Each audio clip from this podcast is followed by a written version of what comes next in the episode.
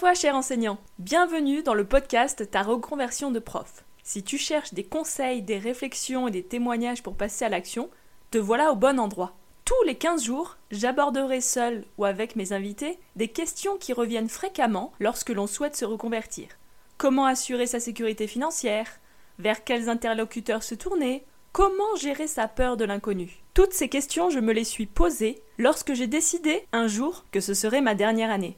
Aujourd'hui, je t'apporte mon regard d'ex-professeur des écoles, mais aussi celui de coach et de consultante en transition professionnelle. C'est parti pour l'épisode du jour.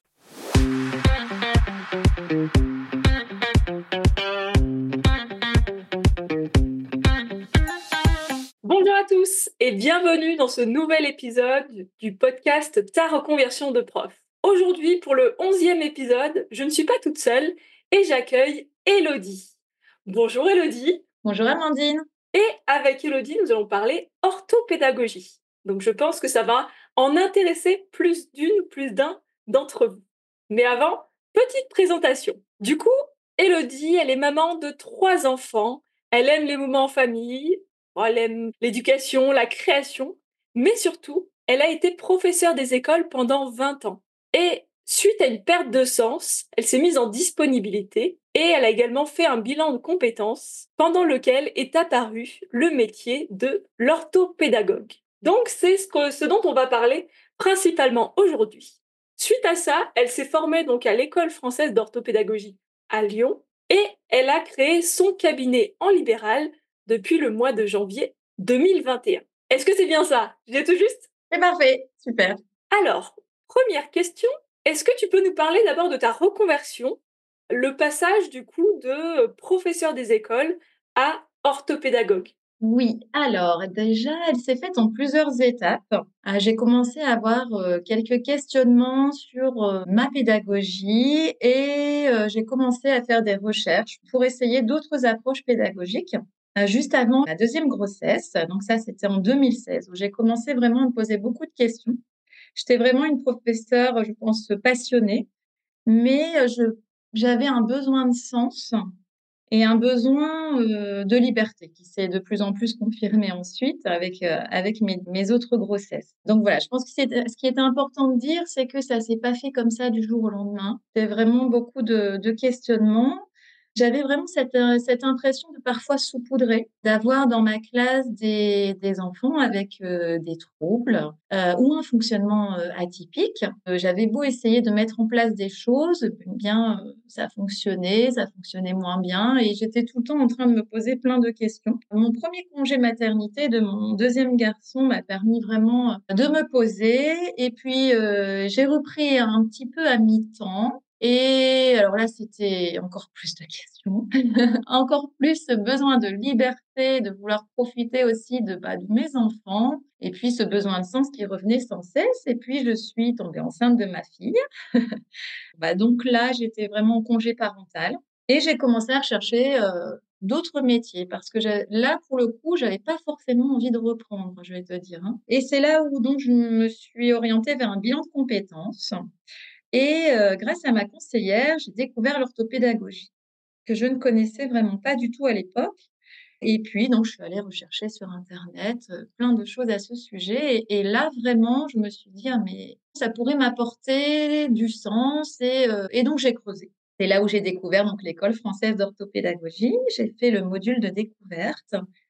Et puis, eh bien suite à ça, j'ai décidé de me lancer dans, cette formation de deux ans et donc, je me suis mis en disponibilité en 2020. Donc, tu vois, questionnement en 2016, donc formation en 2020. Hein, il y a quand même eu quatre ans de, de questionnement, d'introspection. Et puis voilà, suite à cette formation qui était absolument passionnante, où j'ai fait des rencontres formidables aussi, j'ai décidé de créer mon activité et donc mon cabinet capable. Qui est super intéressant dans ton témoignage, c'est justement cette question du processus de reconversion et aussi la question du temps long de la maturation du projet. Parce que finalement, tu es arrivé à un point, mais tu voilà, tu avais commencé des années et des années avant à réfléchir, à te poser des questions. Et du coup, c'est hyper intéressant d'avoir justement euh, un autre exemple de ce type de parcours. Et pour revenir à l'orthopédagogie qu'on n'a pas encore expliqué, du coup, euh, on laisse encore un peu le suspense, euh, c'est aussi une piste de reconversion que j'avais euh, imaginée quand j'étais dans ma période justement de recherche, d'introspection, parce que je trouve que c'est un métier passionnant qui gagne vraiment à être connu. Par rapport à ça, est-ce que tu peux nous parler plus de ce métier et de ton quotidien donc d'orthopédagogue?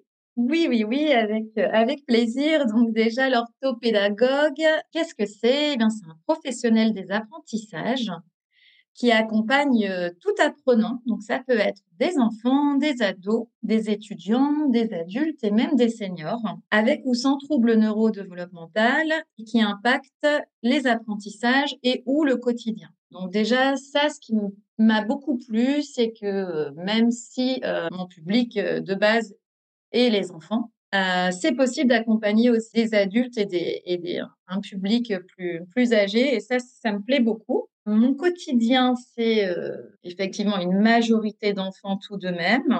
Euh, c'est extrêmement varié, c'est ce que j'aime beaucoup dans ce métier. Donc, j'ai soit des suivis en individuel, je prépare également des ateliers collectifs, par exemple dans les CCAS, dans les structures médico-sociales, dans les médiathèques.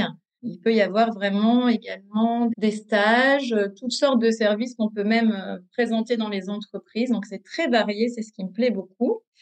Je suis amenée à participer à des ESS également pour les apprenants que j'accompagne euh, en vue de, de mettre en place des aménagements euh, s'ils en ont le besoin. L'orthopédagogue, c'est vraiment, et ça c'est ce qui manquait sur le terrain, je trouve, le maillon entre les communautés éducatives et rééducatives. Donc si tu veux, je suis amenée aussi à faire des appels téléphoniques, des mails vers les différents intervenants qui gravitent autour de l'apprenant. Donc ça, ça a réellement du sens pour moi. On est aussi beaucoup en communication avec les parents qui sont des acteurs essentiels dans, le suivi.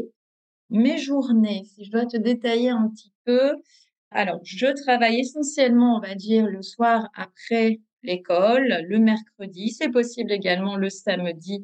Ça, c'est un choix de ma part de, de ne pas travailler le samedi et parfois un peu en journée quand c'est possible. Quand ce sont des suivis adultes, étudiants, c'est plus simple en journée. Les enfants, ça dépend en fait de s'ils peuvent sortir de l'école, etc. Oui, il faut s'adapter à leurs euh, emplois du temps finalement. Exactement, et à leur niveau de fatigue. Si tu veux, pour moi, ça n'a pas d'intérêt de faire venir un enfant euh, qui a déjà une extrême fatigabilité le soir euh, et, le mercredi étant très vite rempli, ben, parfois, euh, il faut essayer de, proposer en journée ce qui est, beaucoup plus, ben, ce qui a plus de sens en tout cas.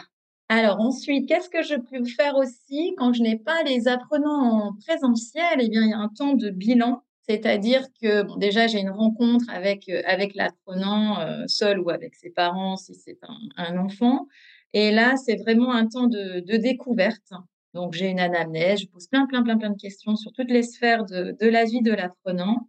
Et puis ensuite, ben, si tu veux, moi, je me constitue vraiment un dossier avec toutes ces informations pour aller chercher mes petits indices. Je suis un petit peu comme un petit enquêteur. Et euh, si tu connais, mais je suis sur euh, la métaphore de l'iceberg, ce que moi, je vais aller voir, c'est vraiment les causes invisibles. Donc, tout ce qui est partie invisible de l'iceberg. Prenons un exemple, un, apprenant a des difficultés à comprendre une consigne, a des difficultés de compréhension. Eh bien, moi, je vais aller voir euh, avec deux approches. Donc, une approche exécutive, si les difficultés viennent, par exemple, d'un manque d'attention, d'une régulation émotionnelle qui est compliquée, on va vraiment aller chercher les indices sur les fonctions exécutives. Et puis, en parallèle, on a une approche pédagogique et c'est là toute notre particularité. Euh, je vais aller observer toutes ces, représentations mentales, comment il fait dans sa tête. Voilà. Donc, on va aller voir ces points d'appui, donc vraiment ces stratégies qui sont présentes, ses besoins, et on va aller voir également les, les bloquants. Donc ça, c'est réellement passionnant, tout ça. Enfin, moi, j'adore à chaque nouveau nouvelle apprenant, c'est une nouvelle rencontre. C'est vraiment un métier, euh, un métier humain. Ça, c'est ce que j'aime beaucoup. Et puis, on s'appuie énormément sur le cerveau et les neurosciences. Ensuite, j'ai des séances d'observation pour aller chercher mes petits indices. J'utilise la pédagogie par le jeu énormément. Et le but, par rapport à une plainte donnée au départ, si tu veux, c'est ensuite d'aller transférer dans les apprentissages ou dans le quotidien les stratégies et vraiment d'aller euh, lui prouver qu'il est capable.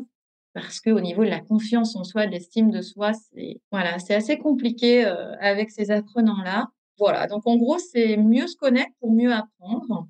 Et donc, euh, tous ces temps-là, en plus donc de, donc ça c'est d'observation. je peux aller faire un bilan, faire des bilans écrits, d'accord, mais je ne pose pas de diagnostic. Ça c'est très important à dire.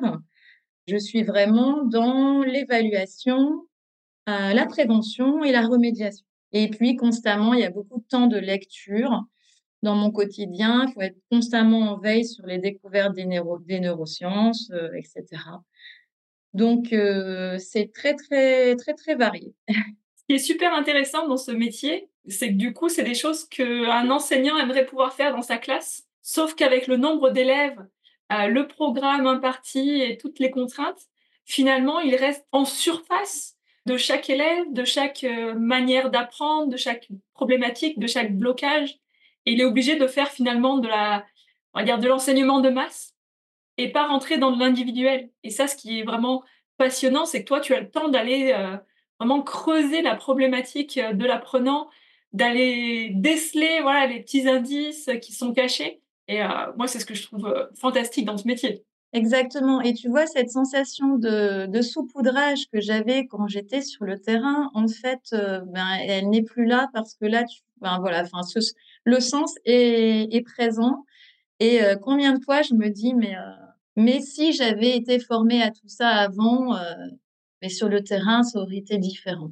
En tout cas, ce qu'on peut dire, c'est que l'orthopédagogue, c'est un maillon de la communauté éducative, puisque, comme tu le disais si bien, il fait le lien entre des spécialistes, euh, voilà, des psychologues, euh, euh, des personnes qui font des bilans particuliers, et les enseignants, les parents, d'où la, présence essentielle, je, veux dire, dans le, lors des équipes de suivi de scolarité.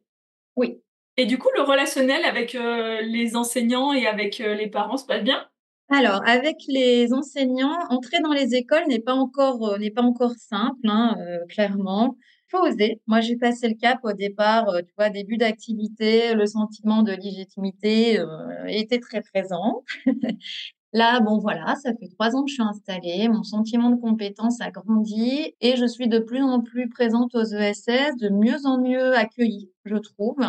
Ensuite, l'enseignant accepte ou non euh, de me laisser observer en classe, ce qui est euh, l'essentiel puisque les observations sont, selon moi, la base de tout. Donc, euh, écoute, ça dépend. Ça dépend des écoles, ça dépend des personnes, je pense, comme pour tout. Mais c'est de mieux en mieux. Pareil pour les intervenants. Maintenant, certains orthophonistes m'appellent directement. Donc ça, c'est vraiment, vraiment très chouette.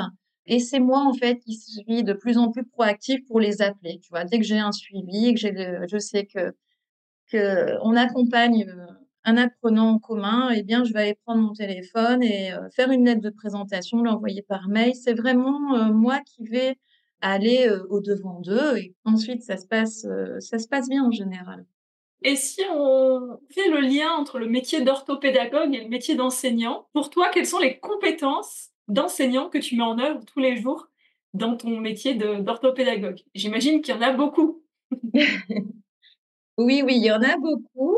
La première qui est la plus importante pour moi, c'est l'écoute. Mais pas n'importe quelle écoute, celle que j'ai découverte lors de ma formation, c'est l'écoute active.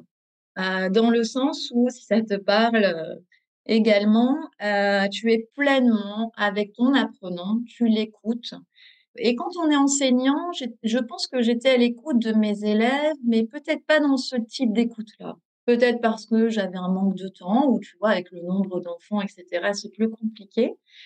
Bon, mais en tout cas, voilà, je pense que la première des compétences, c'est l'écoute, l'écoute active en particulier, la flexibilité, c'est-à-dire la, la, capacité à être souple et euh, bah, je pense quand on est enseignant, euh, on a tellement d'enfants euh, différents, tellement de, de, choses à mettre en place qu'on a une certaine flexibilité, je pense. donc là, je la retrouve, elle est très très présente dans mon activité aujourd'hui. Une capacité, je dirais, d'observation et d'analyse. Ça va être important d'aller vraiment passer beaucoup de temps à observer, à trouver les petits indices.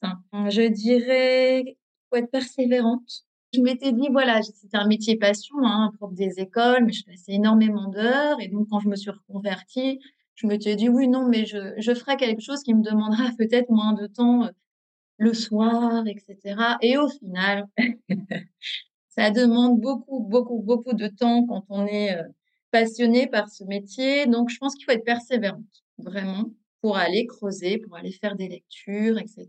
C'est un métier euh, humain et, et quand on, on accompagne l'humain, je pense qu'on est sans cesse en, en réflexion et en, en, découverte et puis en formation aussi. Hein, parce que j'ai fait aussi d'autres petites formations à côté. Euh, la, la, formation appelle à la formation, je pense. Donc, euh, oui, voilà. la curiosité, c'est un des, une des qualités aussi des enseignants généralement. Donc, euh, dès qu'on a un sujet qui nous intéresse, on a tendance à aller creuser à fond.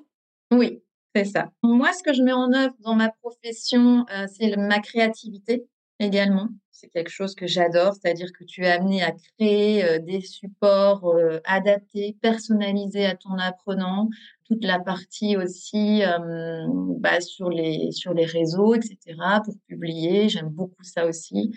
Donc, tout ce qui est créativité ou lors des ateliers, ça, c'est vraiment une, compétence qui est également attendue, je pense. Et puis, je dirais être organisé. Ça demande aussi quand même une certaine organisation, surtout d'être entrepreneur.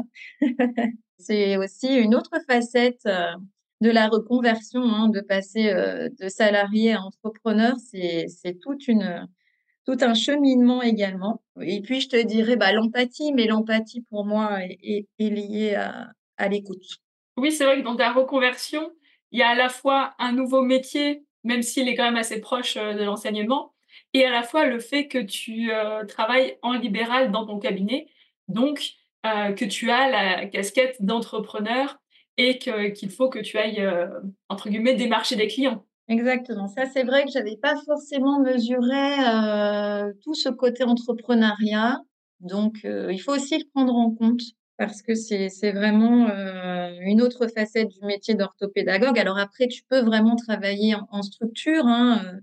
Bien, moi, j'ai mon cabinet libéral, mais je peux aussi, bah, je pourrais aussi être à mi-temps dans une structure en tant que salarié. Enfin, tout est possible. J'ai encore des, des collègues qui sont euh, enseignantes euh, ou ou conseillères euh, dans l'éducation nationale et qui à côté font leur métier d'orthopédagogue euh, en libéral. Tu vois, il y a vraiment euh, différentes, différentes formes. Oui, différentes possibilités d'exercer le métier. Oui. Et puis comme ça, ça permet de l'adapter à chacun, à ses, ses envies, à, à, ses possibilités aussi. Alors on entend de plus en plus parler du métier d'orthopédagogue. Et ça, pour moi, c'est une très bonne chose parce que c'est à la base un métier qui vient de, du Québec, il me semble, et qui mérite, selon moi, d'être davantage connu parce que parce que c'est vraiment quelque chose qui n'existe pas et qui a sa place en fait. Il y a comme un vide et euh, les personnes, euh, voilà, les orthopédagogues arrivent pour combler justement ce vide, cette communication qui vient aussi euh, décharger un peu le quotidien des enseignants. Selon toi, pourquoi ce métier attire-t-il de plus en plus d'enseignants justement en reconversion? Dans ta formation, est-ce qu'il y avait des personnes qui n'étaient pas enseignantes qui faisaient la formation? Oui, oui, oui, tout à fait. Alors si tu veux, il y avait deux modules. Il y avait un module juste sur les vacances scolaires avec les, les, enseignants et un module en semaine, celui dont je faisais partie, j'étais en dispo. Et là vraiment on n'était euh, que quelques quelques anciennes enseignantes ou enseignantes. Il y avait beaucoup de, de personnes qui travaillaient complètement dans autre chose. Donc c'est tout à fait possible aussi de faire une reconversion quand on n'était pas prof avant. Pourquoi donc tu m'as demandé? Beaucoup d'enseignants sont de plus en plus en quête de reconversion. Et du coup, attirés par ce métier. Et attirés par ce métier-là. Beaucoup d'enseignants commencent à se dire qu'il y a des, des manques en termes de formation, de for formation initiale, mais également formation continue. Très souvent, quand je discute, bah, ce sont des, professeurs des écoles qui, ont adoré leur métier, hein, je pense, mais qui, euh, justement, euh, ce que je te parlais, hein, de quête de sens, je pense, mais comment on fait quand on a, on a voilà, des enfants qui ont un fonctionnement euh, atypique ou un fonctionnement avec un trouble neurodéveloppemental, mais qu'on qu'on n'est pas forcément formé à ça. Et je pense que ce sont des personnes qui vont aller vraiment rechercher des, des réponses. Et comme tu dis, bah, quand on est sur le terrain, on a la tête dans le guidon. Et bah, très peu de temps aussi, hein, clairement. Et puis voilà, je pense qu'on a, ça mérite une formation de toute façon pour vraiment pouvoir accompagner efficacement tous ces enfants. Et ensuite, la deuxième raison, je pense, en tout cas moi, c'était ça dans, dans mon questionnement, c'était de rechercher un, meilleur équilibre entre ma vie professionnelle et ma vie personnelle et un besoin de liberté, que ce soit liberté pédagogique. Hein. Moi, j'ai voulu mettre des choses en place et euh, ça n'a pas été forcément euh, suivi par euh, mes collègues, par mon équipe, par voilà, tu vois, donc déjà un petit peu frustrée parfois en termes de, liberté pédagogique. Puis bah, les horaires qui sont, moi maintenant, je, vois ma qualité de vie, hein, clairement, je peux mener mes enfants à l'école, ça paraît tout bête, mais, mais quand tu es enseignante, ben, écoute, tu commences généralement comme tes enfants et tu ne fais pas la rentrée de tes enfants, tu ne vas pas les mener, tu ne vas pas les rechercher. Et pour moi, ça, c'est précieux. donc cette liberté-là, on ne l'a pas. Hein. On a d'autres, d'autres avantages, l'entends, mais en tout cas, ça peut parfois poser des difficultés, en tout cas. Et puis, ben, un besoin de bien-être, je t'avouerai. Je pense qu'on est, surtout, je pense, depuis le Covid, encore plus, je trouve, dans bah, une envie d'être bien aussi au travail. et bah, écoute, moi, je me souviens sur le terrain, en classe, ben, tu moi, je ne me posais jamais. j'avais, j'étais tout le temps dans ce bruit constant. c'était extrêmement fatigant. Le soir, tu rentres, tu n'es plus forcément disponible pour tes propres enfants. Et ça, moi, ça a été vraiment aussi un déclic hein, de me dire, mais voilà, je donne tout, la, tout, toute la journée pour les autres. Et quand je rentre chez moi le soir, mais est-ce que je suis vraiment disponible pour ma famille? Bah, Parfois, non. Pour moi, c'est un petit peu toutes ces raisons-là qui peut pousser euh, des enseignants à se reconvertir et mais et vers l'orthopédagogie dans le sens où ils, où ils sont on est on a toujours envie d'accompagner d'être dans l'accompagnement en tout cas. Oui, on reste dans un métier qui est tourné vers l'humain, qui est tourné vers les apprenants, donc euh, qui euh, résonne avec ce pourquoi les enseignants veulent être enseignants finalement. Ça leur permet de poursuivre leur, leur mission de vie. Exactement. Alors par contre, quand tu parles, c'est chouette que tu parles de mission de vie. Le verbe change dans le sens où je pense que quand tu es enseignant, tu transmets et quand tu es orthopédagogue, tu accompagnes. Là, il y a vraiment une, une différence selon moi aussi. Et du coup, on sent que le métier d'orthopédagogue euh, voilà, te motive, te porte. Donc, on voit toutes les belles facettes de ce métier. Mais euh, est-ce qu'il y a des choses un peu plus compliquées, des choses qui te plaisent moins dans le métier d'orthopédagogue dont tu voudrais bien nous parler? Oui, je t'avouerai que le, le fait de d'être seule, je vais dire là dans mon cabinet, me pèse un peu plus. Autant au début, j'étais assez assez contente de ne plus être dans le bruit, tu vois, dans dans l'effervescence, etc. Me retrouver seule, c'était important d'avoir mes temps mes temps seuls. Mais voilà, le, travail en équipe me manque un peu. Alors oui, je vais aller appeler les différents intervenants, je vois les parents, mais il y a un petit peu quand même ce, travail d'équipe qui me manque. Ensuite, ce qui me frustre beaucoup, et c'est pour ça que j'aime beaucoup accompagner les étudiants et les adultes parce qu'ils sont motivés. C'est eux-mêmes qui viennent me voir. Parfois, les enfants, même très souvent, ils viennent me voir parce que c'est leurs parents qui les emmènent. Et si tu veux, si l'enfant n'a pas envie, je n'y arriverai pas. Mmh. Et ça, c'est assez frustrant. Il faut que, bah, j'ai appris aussi le lâcher prise. Hein. C'est que, au bout de quelques séances, si ton apprenant euh, ne met pas la clé dans son moteur et ne désire pas euh, s'activer, eh bien, tu, tu, ne pourras pas l'accompagner. Donc ça, c'est un peu euh, ce que j'ai découvert sur sur plusieurs suivis. Et puis parfois aussi le manque de collaboration avec les parents ou le manque de collaboration avec les enseignants ou les intervenants, comme je te dis ça va de mieux en mieux, mais parfois, voilà, il y a, y a, quand même des bloquants de ce côté-là, et mmh, ça, ça c'est ce qui est un petit peu, un petit peu moins bien dans le métier, je trouve.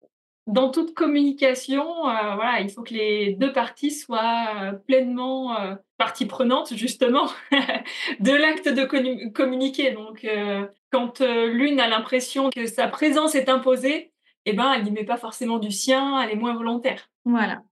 Pour Mmh. moi, je leur dis toujours: «On est tous dans la ronde», mais voilà, les stratégies, heu, voilà, je peux les apporter à l'apprenant, mais les efforts, c'est à lui de les faire.